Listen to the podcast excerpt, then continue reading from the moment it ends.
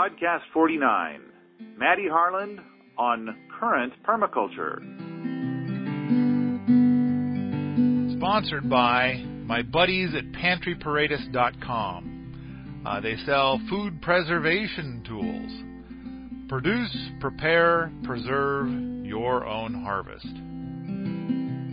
All right, I got Maddy Harland on the horn here, and uh, from Permaculture Magazine in jolly old England, where I presume it's damp.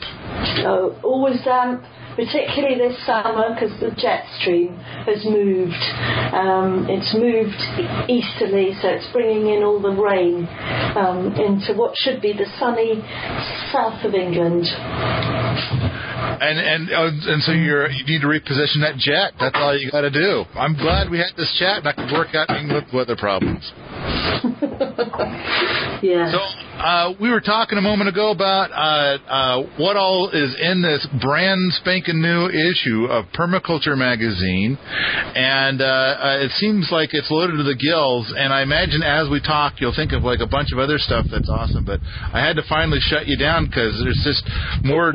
You know, there's just you're going to give away all the content, and no one will need to go buy the magazine because they'll just hear listen to this free podcast and you know have all their yeah. stuff. I'll be on the street. you'll have to someone someone you'll have to read some of those articles that you got about how to live without money. Oh, I've been doing that for quite a few years, I can tell you, particularly in the 90s. we started off with about 600 readers in 1992. You know, it wasn't a money making concern, I can tell you. Quite the opposite. It's it's amazing how if you're bonkers about doing something enough that eventually enough people sign up and it, it actually uh, next thing you know you've got employees and uh, so then you have a whole new flavor of being broke. You just all the money that comes in, you just give it to the employees. Here you go. Well, they they wish, but we also reinvest it in new projects all the time, like our new online stuff and e-books, and we're even giving a whole bunch of e-books on on our website as well, with the permission of the authors, of course. But we'll talk about that later. Yes, yes, we talked about how we will talk uh, talk about that. so. Uh, I, I, uh, um, as part of that, I recently learned that uh, your next issue of the magazine, which uh, must be on a boat headed this way, because I haven't seen it yet, and uh, uh, and one one of the big articles is Sepp's shelter. So you got Sepp Holzer talking about those those shelters that he makes. Yeah, and he explains how to build roundwood shelters and how to build them very quickly. He builds them in a day, and he describes his designs um, for animals so that they're really easy to. Um, we call it mucking out. I don't know what you guys call it, but you know, removing all this all the animal um, waste and, and all the straw. we call out. it manure or poop. Poop. I love the word. And and we do we do call it mucking out. Yeah yeah, mucking out good. So he, he talks about how to design around wood, and what it is is it's an earth shelter as well. So it's as in true Sepp style. It's it's dug into the bank so that you've got all the insulation insulation quality of the earth of the earth shelter. Uh, it's using roundwood timber, so it could be the sort of um, forestry, the sort of stuff that usually gets pulp for paper that you know people farmers get very little money for, so not using any processed wood at all. And and he talks about things like the height of the doorway to make it easy um, for the animals. He talks about the orientation so that it doesn't overheat on hot summer days, but so that it's it's warm and cozy at night for them. You know, it's it's clever stuff. And then he also talks about how he adapts. So he might create earth shelters in one area and then as his rotation changes and he you know takes pigs off the land and starts growing vegetables he turns them into earth cellars where he can store all of his vegetables. And he talks about how to um, then you know um, take the straw out add sand on the ground create um, a closed doorway. And, and the whole thing is you know beautiful permaculture design utterly multifunctional um, so you've got a, a, number of different functions. You can put pigs in it, you can put cows in it, you can store your turnips and pumpkins in it. Um, the whole thing with uh, the manure can be mucked out by tractor so that it's very low, you know, it's not labour intensive. And, um, and of course, you're siting the shelters um, within the system where all the vegetables are growing or where the pigs are tractoring so that um, you're, you're recycling the manure in, in the area. So it's absolute sort of minimal embodied energy permaculture design, Sepp Holzer style, which of course has to involve some chap like Manly Digger, because he, you know, he's a tremendous bloke. Who? Who? Sepp.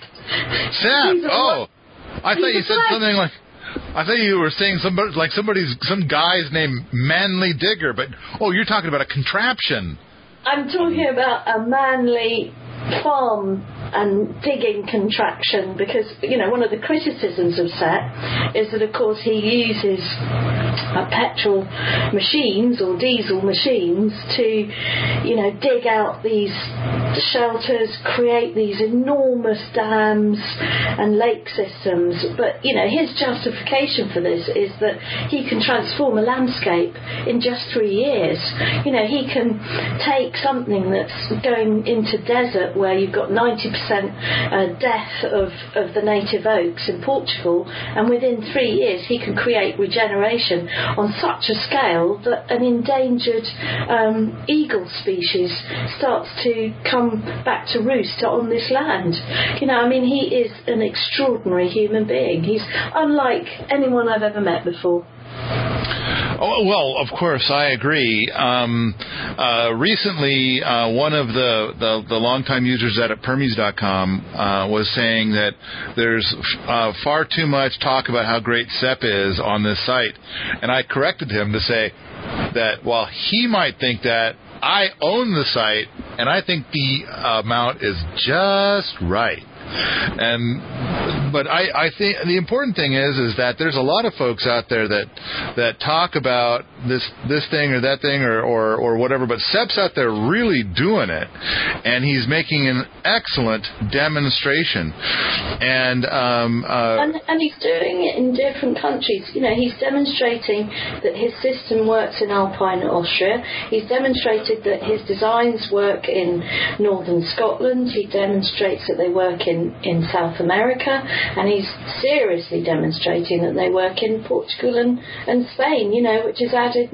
arid Mediterranean. And of course, he does, you know, he works at stateside too. So, you know, he is a serious polyculture as a permaculture designer, whereas my experience in terms of permaculture design, yes, I apply permaculture design to financial and media systems, but you know, on a on a home scale, I'm really you know, I'm only experienced in cool temperate um, permaculture, and I don't, you know, I, I, I could probably learn how to garden and farm in the Mediterranean or subtropics, but you know, Sepp's extraordinary. He has an incredibly intuitive understanding of natural systems, and he understands how to unlock their language, um, and so he can apply his thinking in in any climate. He's very clever.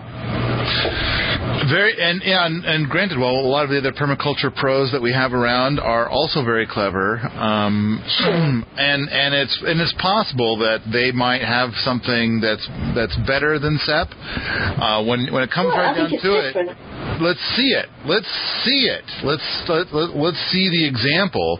Um, lately, I've been getting. I mean, you know, uh, the, the nice thing about a magazine or a book is that you put it out, and uh, if you don't want to, you don't have to listen to the the critics.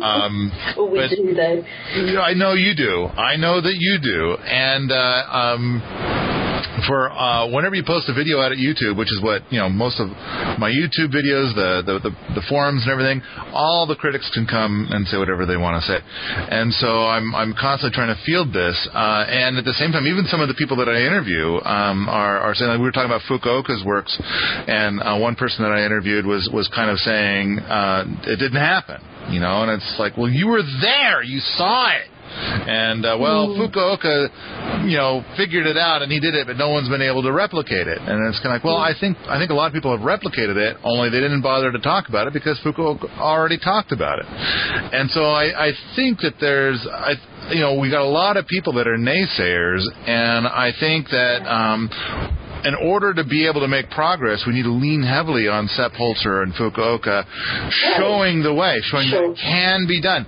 And just because somebody else can't understand it doesn't mean that it can't be done Yeah. again. And, and also, let let's be clear. Uh, people like Chris, Chris Evans, who've worked for you know a couple of decades now in Nepal, um, implementing permaculture on a watershed scale, so on a whole, you know, huge valley scale. He's taken Fukuoka um, techniques and and actually used them and created higher rice yields in in Nepal, and um, he's also, you know, proved it by by documenting it and getting researchers to see it. So to say that Fukuoka systems don't work, of course they don't work. Perhaps in the UK in a cool temperate climate, but in somewhere like Nepal, uh, in in you know rice growing areas around the world, it's documented evidence that this is really innovative stuff. It increases yields and and you know it also reduces human labour. So I'm not interested in listening to people who don't actually go and do the research themselves because I could quote so many sources um, of uh, and examples of places where this stuff has been applied, documented, and worked. And you know, I think Fukuoka made a lot of sacrifices in order to make it happen, in order to prove it, in order to show it. Yeah. And um, uh, the, And I think David Holmgren has as well. okay, You know, I think Dave, Dave, basically, Bill and Dave. Dave was Bill's student. Dave is a very methodical, intellectual, step by step, intellectual man.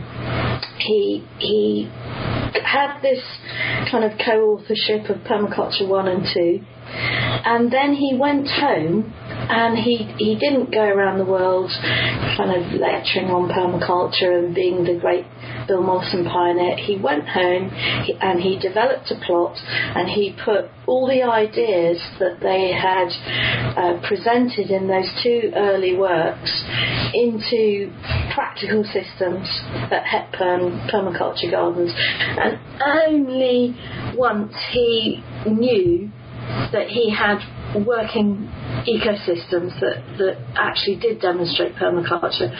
That was the point where he then started to teach and travel more. And, you know, I, I was very lucky in the early 90s. I spent a good couple of weeks with David, and we always said, we always used to tease him because he does have a sense of humour, that it, it, it's never a question of asking Dave what he can talk about because he is one of the most astonishingly knowledgeable brains I've ever met. The, the problem is always shutting him up. well, and uh, it's probably important that he keeps spewing it out. I mean, Totally. um, and there's, we, we've got know, so much misinformation going around. We we need these guys to keep pouring the information out, nor, because it's like the other thing is, is like a lot of people don't believe it until they've heard it a hundred times. Well, because a completely different way of thinking, because we're thinking about interconnection of elements, and all of our education is all about linear thinking and, and you know, left brain analysis. And permaculture definitely engages left and right brain, and that's why we talk so much about pattern thinking, and that's why we talk about you know yields having the potential to be um, to be unlimited because it is also about right brain function. It's not just a set of intellectual applied uh, principles that, that create sustainable ecologies. It's more than that, which makes it means it's exciting. It's new dimensions in thinking. I think the most important ingredient.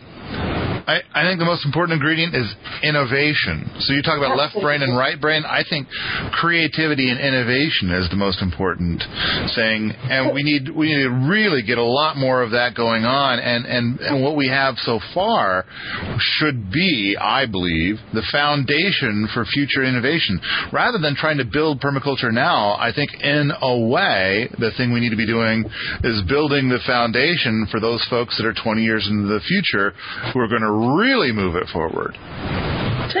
And, and, you know, there are other guys in this world. I've got an article in the latest issue about regenerative forestry in um, Australia, and this is by a guy called da- Darren Docherty, who has actually been teaching in, in Europe this this year. My daughter, much to my deep surprise, as I never imagined one of my kids would do this, but she actually went and did a permaculture design course with, him, um, and he she said he's totally brilliant. You know, he's a another extraordinarily creative, innovative man. And what he did was he went into a, a really um, sort of barren landscape, low rainfall, very poor soil, and he used some of Fukuoka's techniques. He introduced um, new forestry systems. He, he personally planted thousands of, I think they planted in one year something like 20 different species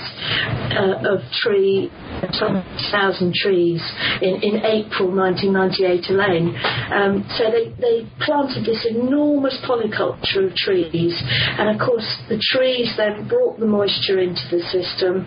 He had nursery trees, he had trees that would be timber yields in 10, 20, 30 years' time, um, and he, he changed the climate on the farm and he designed in all these economic yields so that as they thinned, um, he had a portable chainsaw mill, they could uh, thin up and process timber locally and create added value as well. And you know, within a short time, they had kookaburras, which are fantastic little Australian birds, um, very fierce. They're related to kingfishers, and um, they're beautiful birds.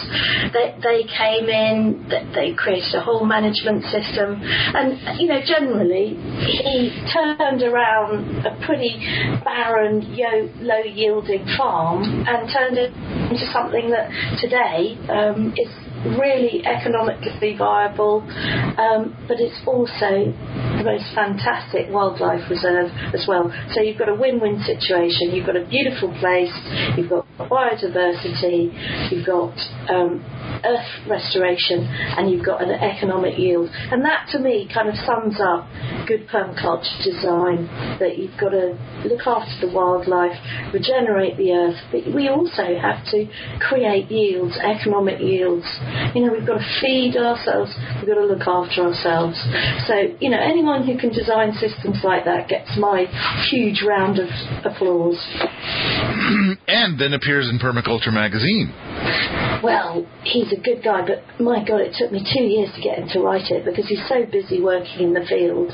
He doesn't really go around writing articles for us guys, but my charming daughter charmed the article out of him. well, and maybe the thing to do is is to try and uh, uh, find folks who uh, are fairly permaculture savvy to go to these um, great minds and um, you know harvest a bit of knowledge and write about that. Uh, I know that. Well, that I, I was reading some uh, something not too long ago. A guy has a blog. It sounds like he's really new to permaculture, and uh, somehow he was able to attend something that Sepp did. Yeah. And in the blog, he shared something. He shared a few tidbits that I hadn't heard Sepp say before, and uh, and I it wasn't in any of his writings that I had seen. And I thought it was it was really rather interesting. Pretty good stuff, I thought. So maybe you know if you can't get get them to write it themselves, send somebody out who can. Just well, what I've been doing is interviewing um, one person per issue for the last three three issues, and um, my latest one is an extraordinary woman. She's a lawyer. She used to be at what we call a barrister in England, you know, so called to the bar. I don't know what you guys call it stateside. Uh, I don't know if that's an advocate or what the description is, but they're lawyers and attorneys. He's, uh, she used to be an attorney and she was standing in the High Court in London and she suddenly realised if the Earth my, was my client, the Earth would have no rights in international law. So she drafted the Declaration of Planetary Rights, which the indigenous pre- president of Bolivia has adopted and for his country and is now calling um, the Universal Declaration of Mother Earth Rights. Um, more to reflect the, the culture there. And her next job is we have the crimes against humanity, genocide, um, yes, crimes against peace. We have genocide, crimes against humanity, war crimes, and the crimes of aggression, um, which you know, if a nation or an individual um, contravenes, they can be called up into a court of international law and, and imprisoned for. And her proposal is that we introduce a fifth crime, which is ecocide, and that is the willful destruction of um, large scale ecosystems.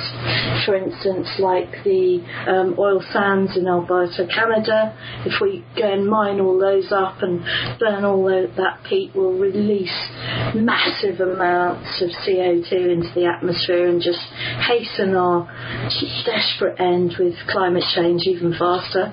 Uh, the of the Amazonian rainforest is another one. So it's talking about you know large scale destruction of ecosystems becoming something that the UN can say, well, that's crime. And she's not naive enough to think that it won't ever happen again. But what it will do is it will change the law. And before a CEO goes to the bank and says, right, I need a loan for X million bucks because I want to go and drill out the Gulf of somewhere else, not Mexico, because it's been done. Um, but, you know, if someone, and then it's found to be utterly negligible for how the um, whole operation has been run, they and their board of directors will be accountable by international law.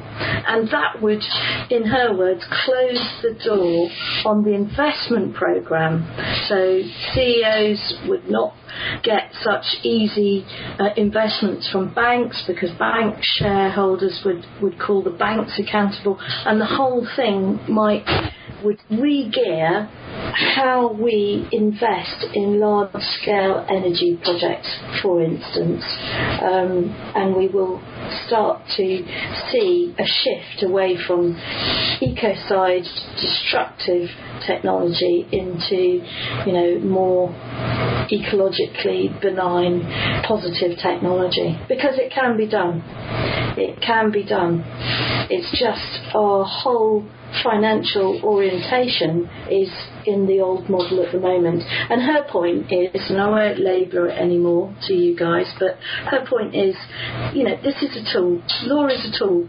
Um, everyone said you couldn't abolish slavery because if we abolish slavery, then the sugar industry in the West Indies would become financial, financially unviable.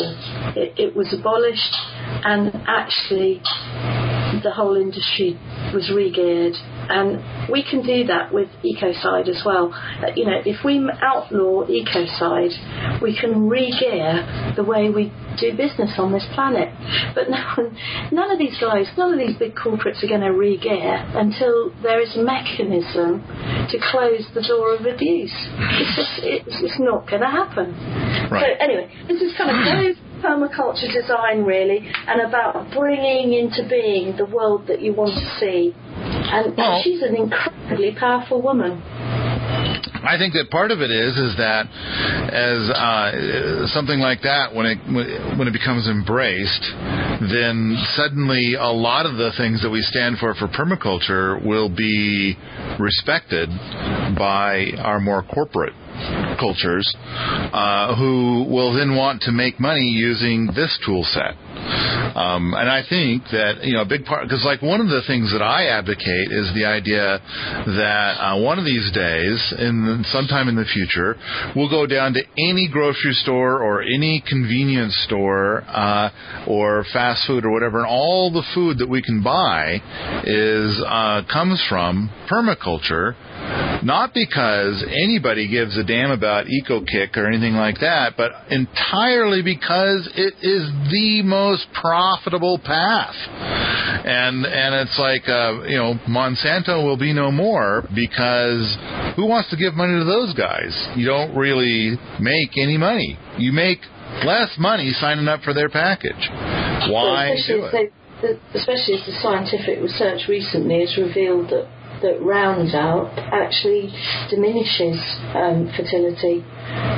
I believe. Actually, I, I will I will hold that in abeyance. But there is some recent research about Roundup being, you know, having problems. Put it that way. I you know I I can't help but think that they all do. You know. No no reason to pick on just Roundup. Hell, you know, 2,4-D is even worse. The LD50 rates on 2,4-D are you know pretty nasty, pretty scary. But I mean, there's all kinds of them, and it's kind of like you know, at what point are we going to get to the where where and and it's like when you talk to the farmers about it, I mean their their their thinking is optimized for these products, but then their their thinking is also that the best way to do all of this stuff is with monocrop. And then um, at some point in time, I hope that we as permaculture folk have conveyed enough of a message to be able to make it so that um, you know what those things that we were calling weeds, uh, ninety uh, percent of them were actually helping out.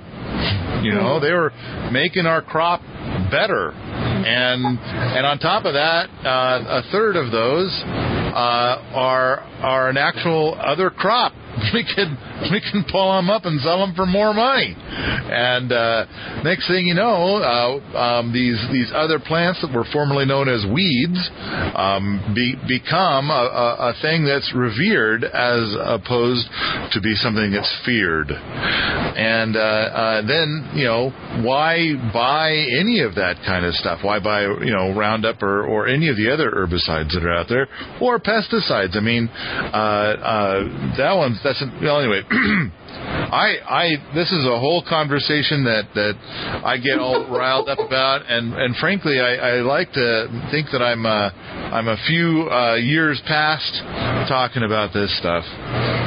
But hey, I wanna, actually before I forget, before I forget, I want to go back yes. to you were talking about Sepp's structures that he would build in one day yes. Yes. out of logs, and you know what would be awesome that you could do that I cannot do, and that is to go, hey there, Ben Law, look at this. And I'd like to hear what he has to say. I want to. I, I just can't help but think that Ben Law's going to look at it and he's going to say, that's cool. oh, of course he would. He'd say, hey, he's using Robinia. I like using Robinia. Hey, he's recycling larch, which usually gets pulp for paper. I, I use larch in my buildings. I mean, sets, animal and earth cellars, they're, they're very rustic structures, but they're similar principles to the round pole timber framing techniques, which are, you know, Ben has developed for building human habitation. And indeed, he's built a shop, he's built outdoor classrooms, he's built he's built all sorts of things. Um, but you know, from Sepp's rustic stuff, you know, Ben, yeah, Ben would be I'm sure Ben's actually seen it actually because um, I probably gave him the book which the article's extracted from. So when Sepp was last here in the United States, or you know, a few years back, then um, uh, I I knew a fellow that did some work like his structures, and I know that most of my listeners are familiar with it, but I'm not sure if you're familiar with the works of uh, Mike Oehler. Uh, he wrote that book called the Fifty Dollar and Up Underground House Book. Oh yeah, of course, of course. Yeah, no, I've, I've I beg your pardon. I, I've read the book. I just haven't retained the author. Yeah, no, good stuff. So yeah, and and the, his designs are remarkably similar to Sepp's designs. So Well, don't you think if something works and someone's, you know, intelligent and competent, you know, we replicate these things all over the world simul- simultaneously. You know, that, that's often found that things get invented in different continents within, you know, a short time span, a similar oh, time. Absolutely, span. absolutely. Um, and and so I, and, and the designs are they have their differences, but I think a lot of it is is that a lot of it was from innovation and creativity. But it, with the great, I mean, I think a lot of Sepp's work is remarkably similar to a lot of Fukuoka's work. But in this case, this this shelter is um, uh, remarkably similar to Mike Oehler's works, and uh, and yet at the same time remarkably unique. It's it's you'd be hard pressed to find other people that are coming up with this stuff. But um, uh, the the thing that I did, being the devious bastard that I am. I uh, I knew that Sepp was teaching some stuff on ponds, yeah. and I knew that Mike Oehler had been asking me about how do you go about making a good pond with a good seal, and so I called him up and I said, "Hey, there's this fella teaching this stuff." And on top of that, he he builds structures like your structures, but I don't think he's ever read your books. And uh, and of course, you know, Mike didn't know who Sepp was or anything. Well, anyway, I got Mike to come out to the class. So now uh, we got we got pictures of these two great minds together, kind of a thing, which I thought was really spectacular. It was a it was a Kodak moment, I thought. Uh, but anyway, and then during some of the presentations, Sepp Sepp started talking about some of his structures and and then it was awesome to be there while he and Mike were like swapping notes, and um, I, I just it was a it was an awesome day. So uh, I just kind of think that you know it'd be great to see Sepp and Ben Law cross paths and uh, and see what happens. I, I just think it'd be awesome. So I'd like to see Ben um, Sepp and Tony Wrench cross paths. Ah. The, the low impact roundhouse builder as well because of course he his roundhouse structure was all earth sheltered as well and dug into the bank so very similar principles as well. Now is that that fella in Wales? Yeah yeah. And he built that thing with a lot of roundwood uh, he, he, six thousand yeah. pounds or something absolutely. He wrote he wrote a little book about it called Building a Low Impact Roundhouse uh, that we published, and he had all sorts of fights with our planning authorities, our local government about, and they threatened to demolish it a good few times, but he, in the end he won. And actually, what was amazing about it, it wasn't just one little isolated um, house in the middle of a national park. What he did was he then went on to influence a low impact development policy for the Welsh um, Assembly, which is Welsh government. So he he helped develop. Um, excuse me, I'm just letting my dog out of the room. Um, he helped develop a whole you know, government, national government policy on low impact development, which I wish we had in England, but uh, the Welsh are way ahead of us on matters like that. See, now I think that you were just talking about that woman who was saying, you know, ecocide or something like that, right? Yeah. Polly Higgins. And, and, so my thinking is is that what she's doing, and uh, granted, this is the first I've ever heard of it and whatnot. Sure. But I I kind of think that that by by laying that down possibly, hopefully, then that will open up a door so that fellas like that and all the other folks all over the world who are trying to innovate and who are trying to get us out of this mess won't have these bored government people who, you know, which coming and saying, thou shalt not you can you are allowed to do things that have been done in the past according to these rules. We've made a mountain of rules about how you can do it and how you can't do it. You can make a little house exactly like everybody else or you you can just sit at home and weep. You're not allowed to have any other options. Do not innovate. It's against the law.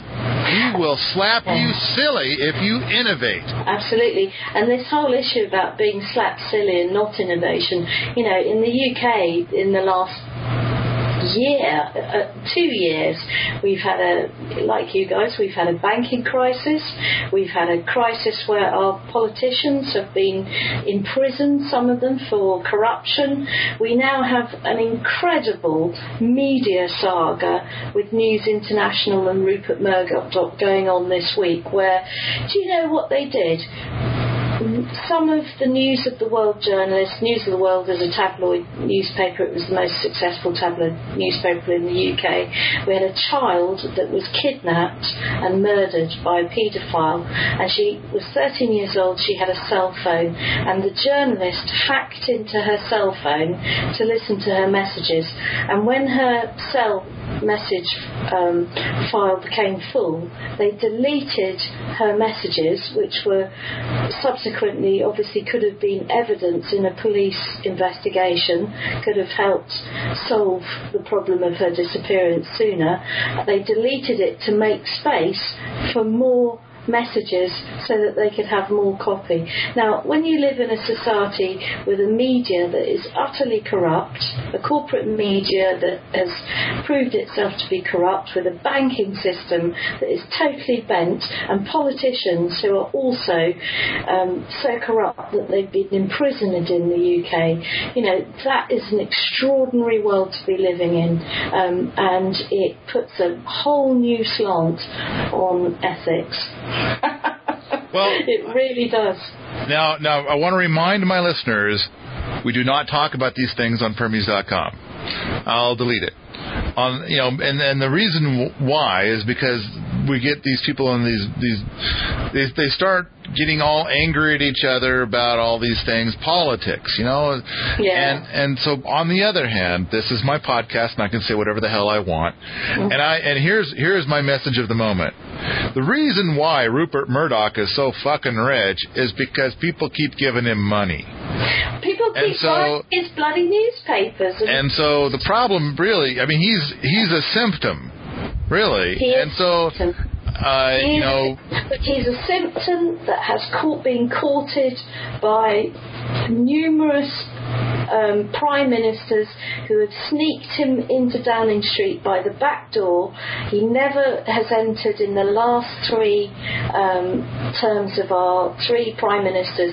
He's never gone in, in, in the front door for all his meetings because he controls who runs uh, the, the country at the moment in the UK, or he did to until this week.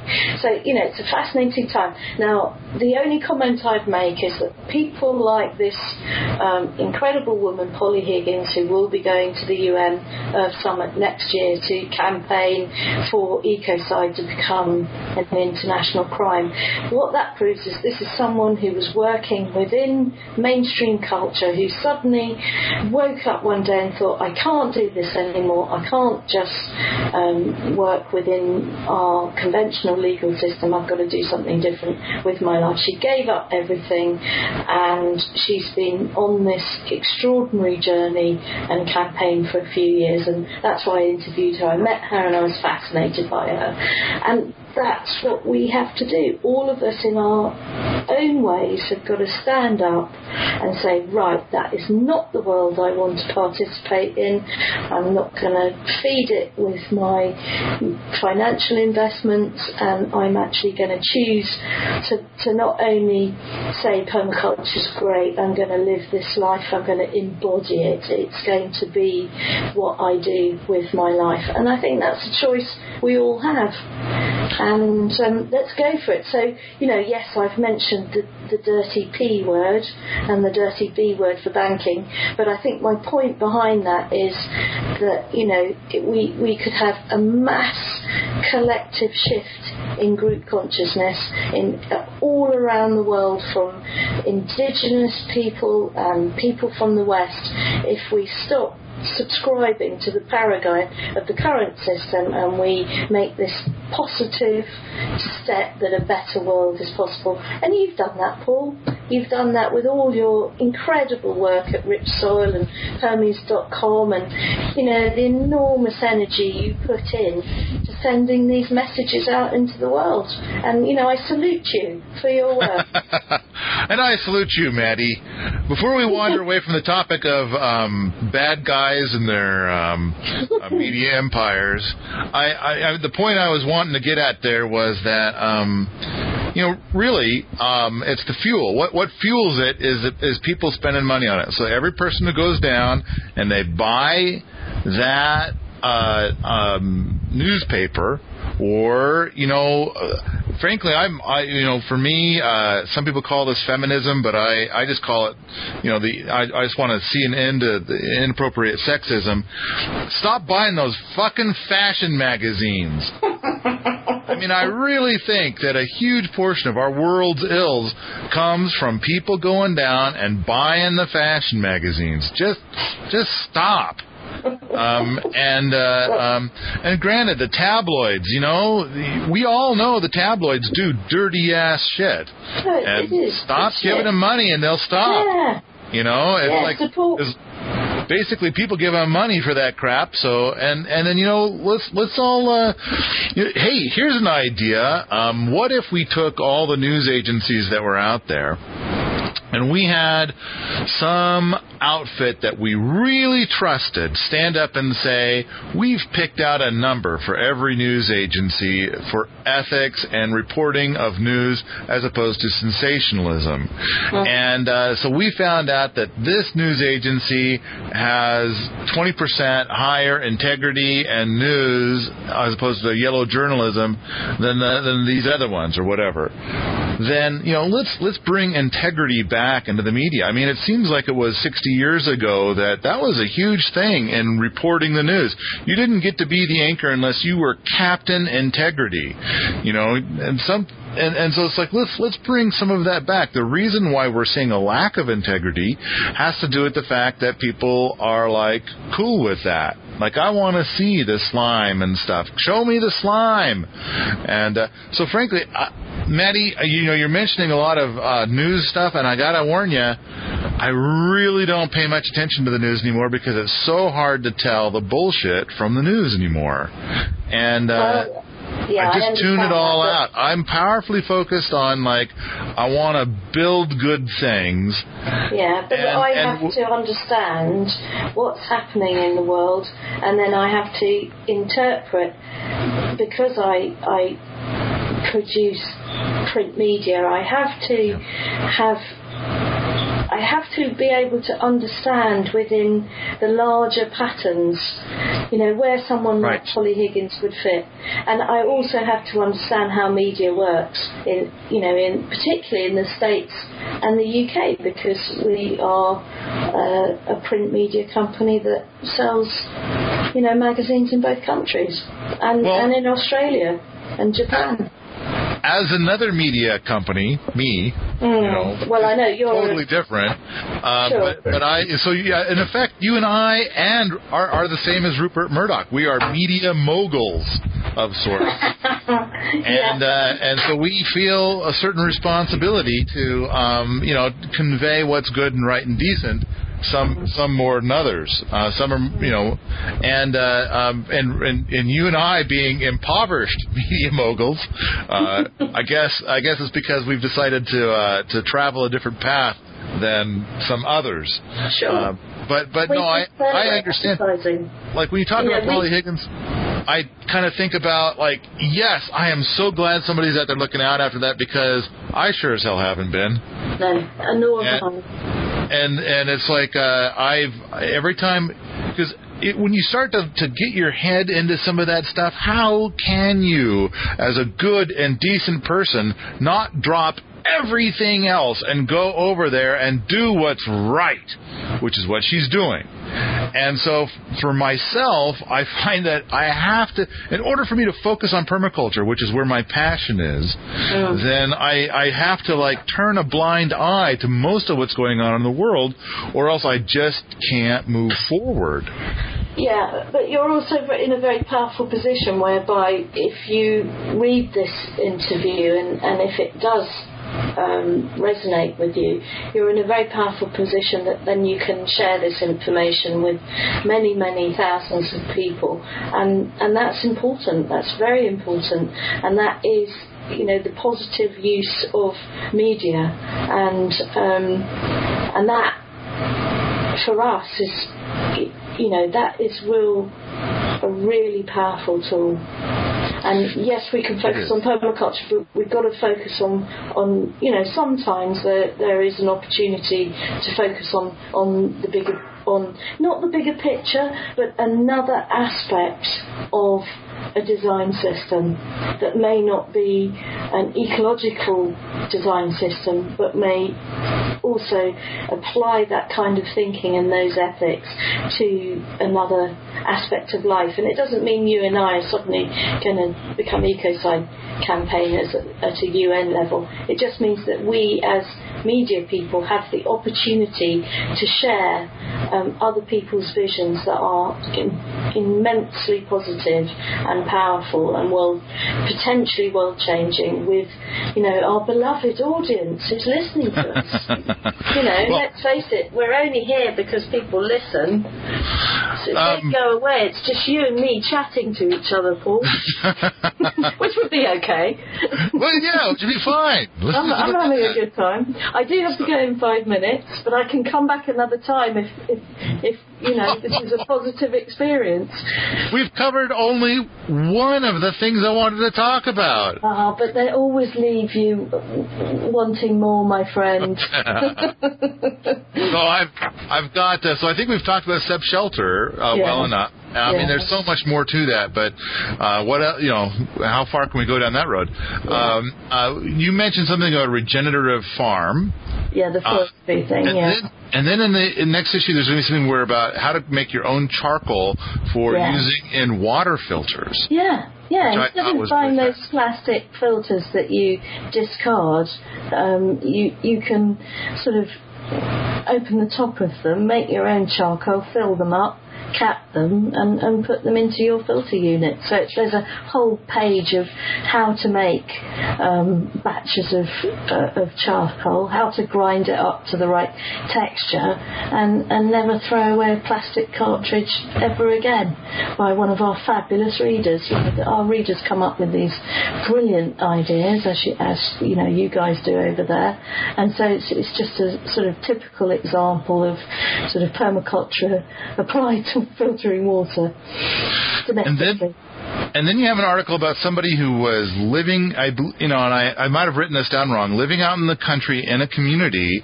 but yeah. then they elected to move into the suburbs, and it yeah. was kind of like not just a simple choice; it was a very evolved choice, yeah. very rich yeah. decision they were living in an in they are, they were living in an intentional community in the on one of the islands just off Scotland, um, which which was also created an awful uh, a lot of its own organic food, which is not easy in, in that climate. And um, they decided that as their children grew older, to to go home, to go back to um, a more suburban lifestyle, and and it's the rationale of, of you know, half of their heart loved the wilderness, um, but the other half, half of their heart wanted their children to sort of have the opportunity to have a greater not financial or even social opportunity, but just to to not have the complexity of having to get a boat to get to school every day, uh, uh, and also to have like peers that could be playmates after school without having some, you know, massive organisation, um, you know, to get the kids over so that they could do take classes after school ballet or you know whatever they wanted to do so they they made this very conscious choice to go back into a more mainstream life. Um, you know, to still grow their food, but to live in a suburban house, having lived on a, in this intentional community with extensive organic gardens and polytunnels, Right. and you know, so that to me, it's kind of it was like swimming against the the idealism because a lot of us think, oh, I want to live in an intentional community and I, I want to you know grow all my own food and I'd lo- I want to I want to rewild myself in the wilderness, and these guys did it, and actually they found as a family that much so they loved it and they will miss it. This is the story of why they chose to go back. And that's something that Ben Law has always said to me. He's always said, you know, we've got to do our permaculture where we are. You know, if we all, in, in the UK, there was a huge movement that, you know, if you were cool, you moved to Wales because the land was cheap and um, you could you know, get a small holding for the size of a postage stamp piece of land in the south of England, and you know, so there was a mass exodus at, at one point, and and then there was a big exodus to Spain and Portugal, um, particularly in the 90s, um, and and now I think there's this sort of dawning realization that we, we wherever we are, we've got to look at how we can permaculture the world. So we've got to do it in the city, in the suburb, uh, and there's another article in, in the magazine all about um, the permaculture edge of people and making sure that permaculture is not about sort of worth, you know, middle class white educated people, that it, it's socially inclusive, that it involves all kinds of different projects and people, and that it has very real benefits um, in terms of, you know, quality of life and nutrition for people who are poor and usually socially excluded from these kind of things. So that's that's kind of another story in the mag from America. And ram pumps. Yes, and then the last another story. I mean, there's 90 pages of this stuff. I don't know.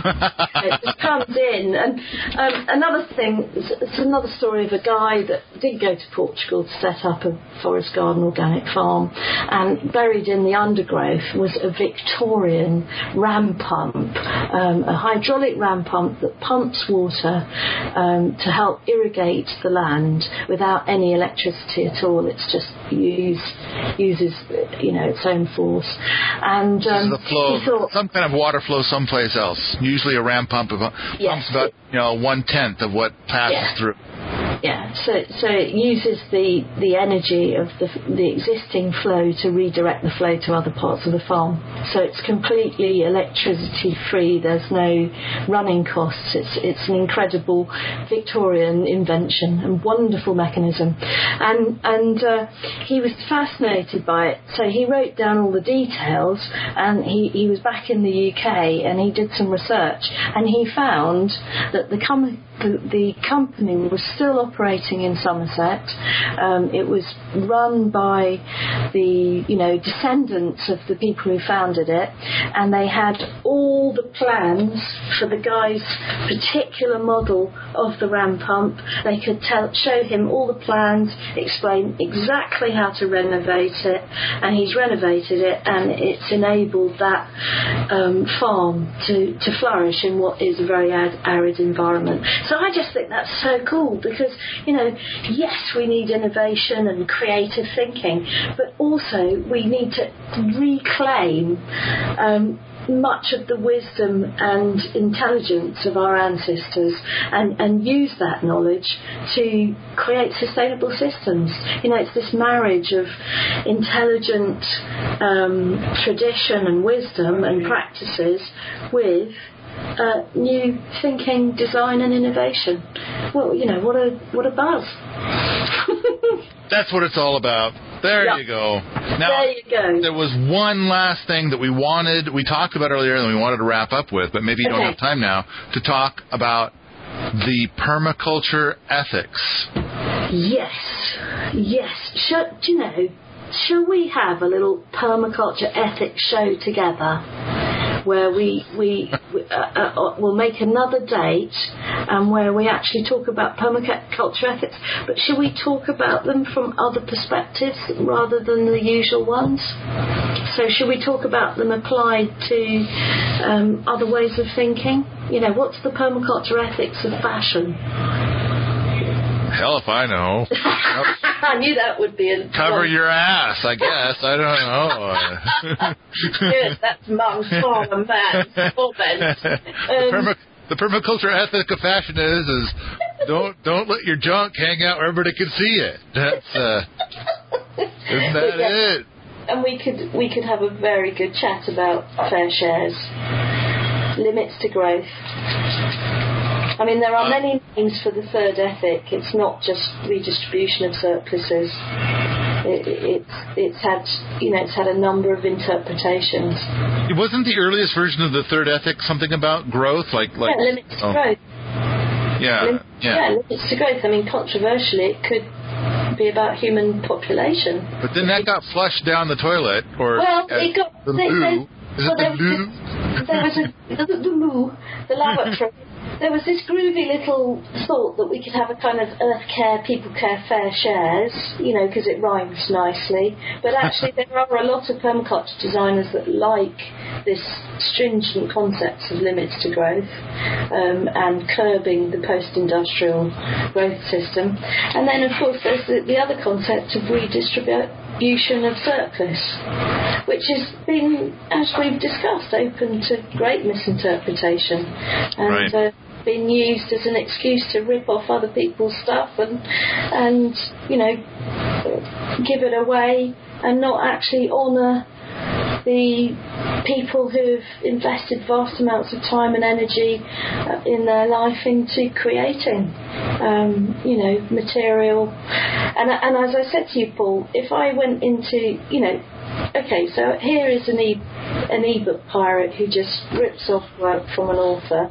If I went into their garden and pinched all their crops and said, "Oh, I'm re- redistributing your surplus, man. You've got loads of food that, um, you know, I'm harvesting now and I'm giving it all to my friends for free," how would they feel? And that, Right. to me, the simplicity of it. It's like without permission, it's theft. Um, I- and there's a reason for that.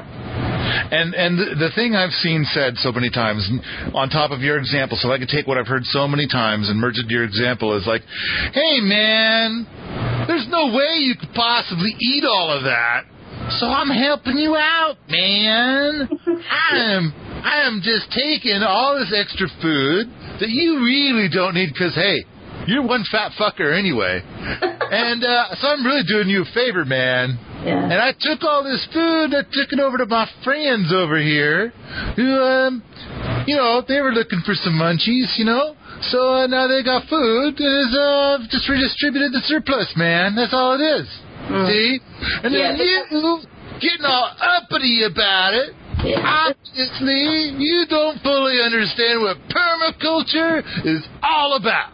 Yeah, but this is a this is a shallow manipulation of ideas for for personal gain, and uh, it's not honest. And that that's really the bottom line. And it's like if people come along and rip off our Sepp Holzer e- ebook, which they do, what it means is that we can't create more Sepp Holzer translations because we can't generate enough surplus to reinvest in in translation, tran- professional translators to create new material. So what they do is they dam the stream. And they dam the stream with a kind of inappropriate uh, hippie idealism that actually is disrespectful to the author, the translator, the, and the publishers. And it's not that we're breadheads, it's just that, you know, you, you have to eat. And uh, Well, you, ha- you have to people take the generate surplus to, to create new projects. That, When the that's people- the bottom I get- line. I get the people on Permies.com who are copying the books. and Yeah. and I shut them down, and they they do Yeah. their spiel about how I don't understand permaculture, Yeah, and and and here's what I tell them. I say, here's in order to be able to do share the surplus. Here's how it works. Mhm. Instead of stealing somebody else's book and giving it away or selling it or whatever you're doing, here's- own. You go write your own book, man. Give it away. Write your own book and Yeah. give that away all you want. That's And- cool. That's awesome. And we Taking have somebody else's stuff and giving away that's theft. Or And I just what? want to tell you, anyone who's listening, we have a whole set of authors who have done that, including Chris Evans, who I mentioned, who's used Fukuoka techniques in Nepal, and it's on www.green-shopping.co.uk. You look in the book section, and it's called Free eBooks, and those are given away. Uh, you know, we've put them up there at our own cost. We we pay for the bandwidth, and the authors have gifted them for, to us to do that. And there are many permaculture design texts there, and there is no pirating at all. So, you know, I'm sharing my surplus where it's appropriate with permission from my authors, but in other cases, it's just not feasible to, to do it with every project. So, you know, we do we, we have a polyculture, and you know, blessed are the polycultures because they will inherit the earth. The monoculture of piracy is is bullshit. Right. It's just it's just screwing everything up, and and uh, uh, it's like why you know we we've got people who are working on new books, and then we've got people that are like saying as soon as it comes out, I'm going to copy and give it away because the information is just that good, and it's it's kind of like okay, Yeah. now what you're doing is you're telling this person ahead of time, you are my servant, slave slash personal bitch. Yeah, I know. And so don't why- like it. why would this person continue to write?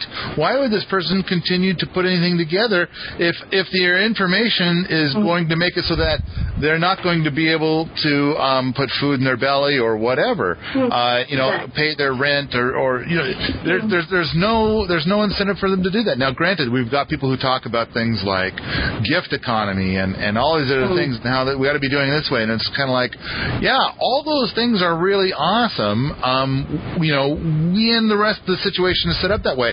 Or if the person who's doing all the work is like signed up for that package, but then instead Sure. we've got is people who show up and take their stuff and start selling it or giving it away and claiming gift economy. And it's like, hey, guess what? That person never signed up for the gift economy.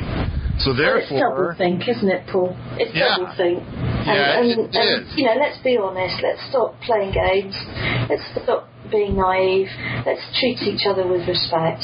Let's give away when we choose to, but let's also understand that people have to make a living and pay their taxes and live in the real world and feed their children. So, you know, there you go. So, so I, I said, there you go.